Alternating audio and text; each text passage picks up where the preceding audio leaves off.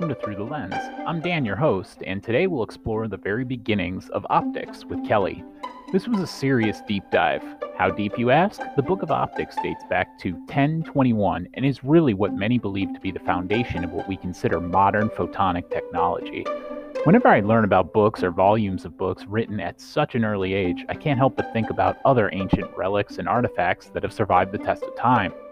One such relic is the Holy Grail. From the Knights of Medieval Legends to Indiana Jones, the Holy Grail has been the most sought-after Christian relic in popular culture for centuries. The Grail is most commonly identified as the cup that Jesus drank from at the Last Supper and that Joseph of Arimathea used to collect Jesus' blood when he was crucified. Given the importance of Jesus' crucifixion and the Eucharist in Christian beliefs, the search for the Grail became the holiest of quests as it signified the pursuit of a union with God. Although it is generally accepted as mythic, some believe the Holy Grail is more than just a figment of medieval literature. Some Arthurian tales claim that Joseph of Arimathea brought the Grail to Glastonbury in England. One legend has it that on the spot where he buried the Grail, the water runs red because it runs through Christ's blood. Though scientists agree that this is just the effect of red iron oxide in the soil. Others believe that the Knights Templar seized the Holy Grail from Temple Mount during Crusades and it secreted it away. One of the most discussed parts of the Grail's folklore is its ability to give anyone who drinks from it eternal life. This is portrayed in Indiana Jones in The Last Crusade, where Indy drinks from the simple chalice of a carpenter and is informed by the Guardian Knight that he has chosen wisely. It is rumored among hardcore fans that drinking from the Holy Grail is what helps Indy survive a nuclear blast later on while hiding in a refrigerator in later installments of the series, Indiana Jones and the Kingdom of the Crystal Skull. Now, I can't say that this would actually work, but perhaps the combination of drinking from Christ's cup of ever- everlasting life and hiding in a refrigerator is the perfect combination to beat the certain death of an atomic bomb blast.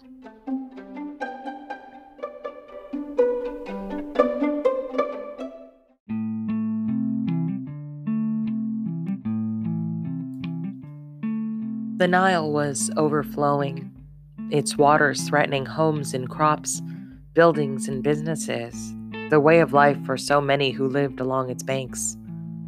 But this wasn't new. The rainy season caused a flash accumulation of water every spring, but the Caliph was tired of it. Al-Haytham believed that he had a solution to the Caliph's problem of rising water. But before I get into that, I should back up and tell you a little bit about Al-Haytham. While not much is known about him, the information we do have is from thirteenth century historian Al-Kifti.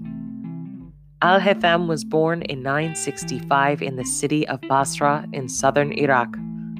Like many young people of his day, he began his education in religion. But he wasn't really a fan of the conflict and the pressure of the multiple viewpoints within his Muslim faith. So he shifted his focus away from religious studies and focused instead on mathematics and science. His skill and knowledge earned him notoriety, and he was soon appointed to the office of vizier in his native Basra. Vizier Al-Haytham's reputation spread far and wide, and by the early tenth century, it reached the ears of Al-Hakim bi-Amr Allah, the Fatimid Kafir of Egypt. And that takes us back to the beginning of the story. Al-Haytham believed that his method of river management would work to reduce the effects of annual flooding. And as he was the greatest mind of his time, it had to work, right? Unfortunately, his plan wasn't working, and the reasons why have been lost in time. Typically, this wouldn't be an issue. You know, sometimes things just don't work and you try the next thing. But Kafir al-Hakim was not known for his patience. You see, the Kafir was a bit off. His eccentric style of ruling included forcing people to work during the night and sleep during the day, not allowing women to leave their homes, not allowing the consumption of certain foods, and well, he killed all of the dogs in his region. No one really knows why. If he didn't like something a tutor or minister or advisor said, well, he killed them too, in what is described by historian Al-Kifti as brutality. Al-Haytham was afraid to share his failure, but he was smart. As cruel as the kafir was, he wouldn't execute an insane man. Maybe he had a soft spot for people like him. Al-Haytham feigned madness in exchange for his life. For his failure, he had his possessions stripped away from him, and he was placed under house arrest from ten eleven until the time the Kafir al-Hakim died in ten twenty-one. But it was during that time that Al-Haytham wrote the masterpiece that earned him his title as the father of modern optics, the Kitab al-Manazir, the Book of Optics.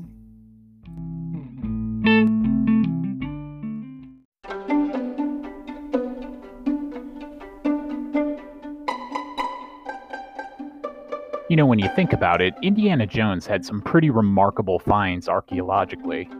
If you think about it, he had the Holy Grail, then he found the Ark of the Covenant, a chest that, according to ancient Hebrews, carries the original Ten Commandments. Jones then fought to recover the Ark of the Covenant before his enemies did, as he fears they'll use its immense powers to conquer the world.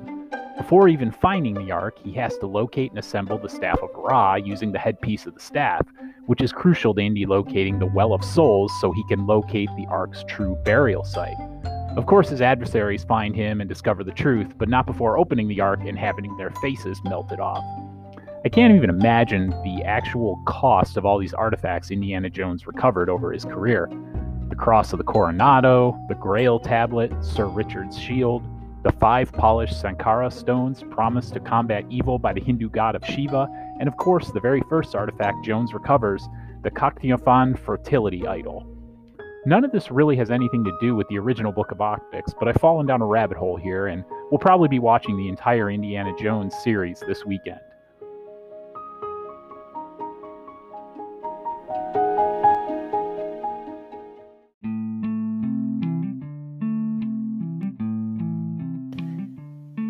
Before the eleventh century, it was believed that vision was derived from radiation being emitted from your eyes and latching on to what was within your view. The Greek mathematician Euclid held this as his theory of extramission. While the idea of a mass population of men in togas running around with radiation beam eyes sounds like the plot of a graphic novel, it was widely accepted as to how your eyes and vision worked. Al-Haytham was a bit skeptical of this theory. He asked, if vision was possible because of radiation going out through the eyes, then why are the eyes damaged when looking into the bright light of the sun? Experiments, arguments, theories, and answers would all be found in the Kitab al-Manazir. Calling this the Book of Optics is a bit misleading, though, as there are seven volumes, each with its own focus. The first covered a theory of light, color, and vision, including Al-Haytham's theory of intermission. This theory surmised that vision is possible due to light entering the eye. This has been the basis for all ophthalmic study and practice up to the modern day. The second volume covered visual perception and included a working structure of the human eye, which was heavily influenced by Ptolemy's optics. Volumes three and four addressed issues and errors in visual perception theory and current reflection theory. Al-Haytham believed that the goal of science was to improve and continuously analyze the works of fellow scientists. He believed that if he was reevaluating the work of the past, he owed his own work the same professional courtesy.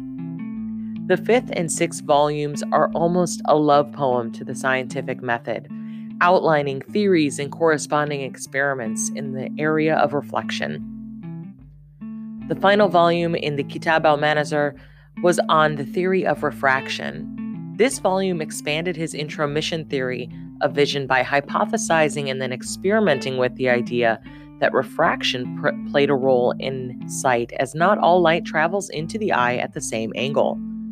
He wrote that the non-perpendicular light that entered the eye was actually not used in vision. The Book of Optics was just a fraction of his lifetime work. Al-Haytham wrote over two hundred pieces of scientific and religious literature. There used to be a lot more overlap between the two. Of that two hundred piece catalog, only five hundred have survived to the modern era. After the break, I'll tell you a little bit more about them as well as his legacy within the scientific community.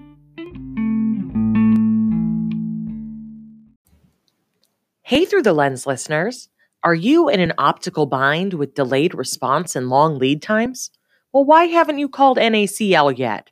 The technical experts at North American Coating Laboratories are ready to help with your optical coating project. With over forty-six years of optical experience, you can rest assured that your optics are in the best hands. From the U V to I R and dip applied to D L C, we've got you coated. Connect with the experts at N A C L dot com. That's N A C L dot com today.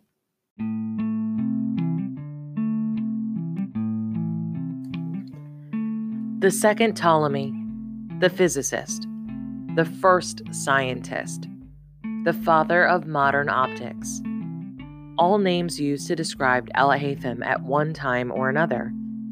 His most influential work, The Book of Optics, was translated into Latin sometime between the late twelfth and early thirteenth centuries. His work influenced and inspired great minds like Leonardo da Vinci, Galileo Galilei, and René Descartes.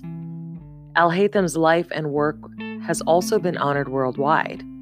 The Aga Khan University named their ophthalmology chair the Ibn al-Haytham Associate Professor and Chief of Ophthalmology.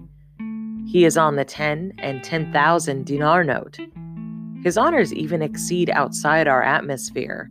There is a crater on the moon named for him, as well as an asteroid named after him. To best understand his enduring legacy, I leave you with his words, because if this isn't the scientific method, well, I really don't know what is. The duty of the man who investigates the writings of scientists, if learning the truth is his goal, is to make himself an enemy of all that he reads and attack it from every side. He should also suspect himself as he performs his critical examination of it, so that he may avoid falling e- into either prejudice or leniency. Al-Haytham, the father of modern optics.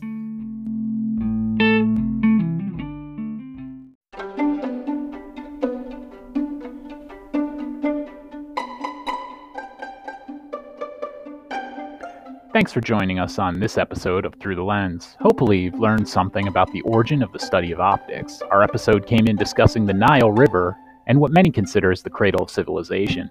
It's hard to hear any discussions of the Nile River without thinking of the popular pun, "The Nile ain't just a river in Egypt."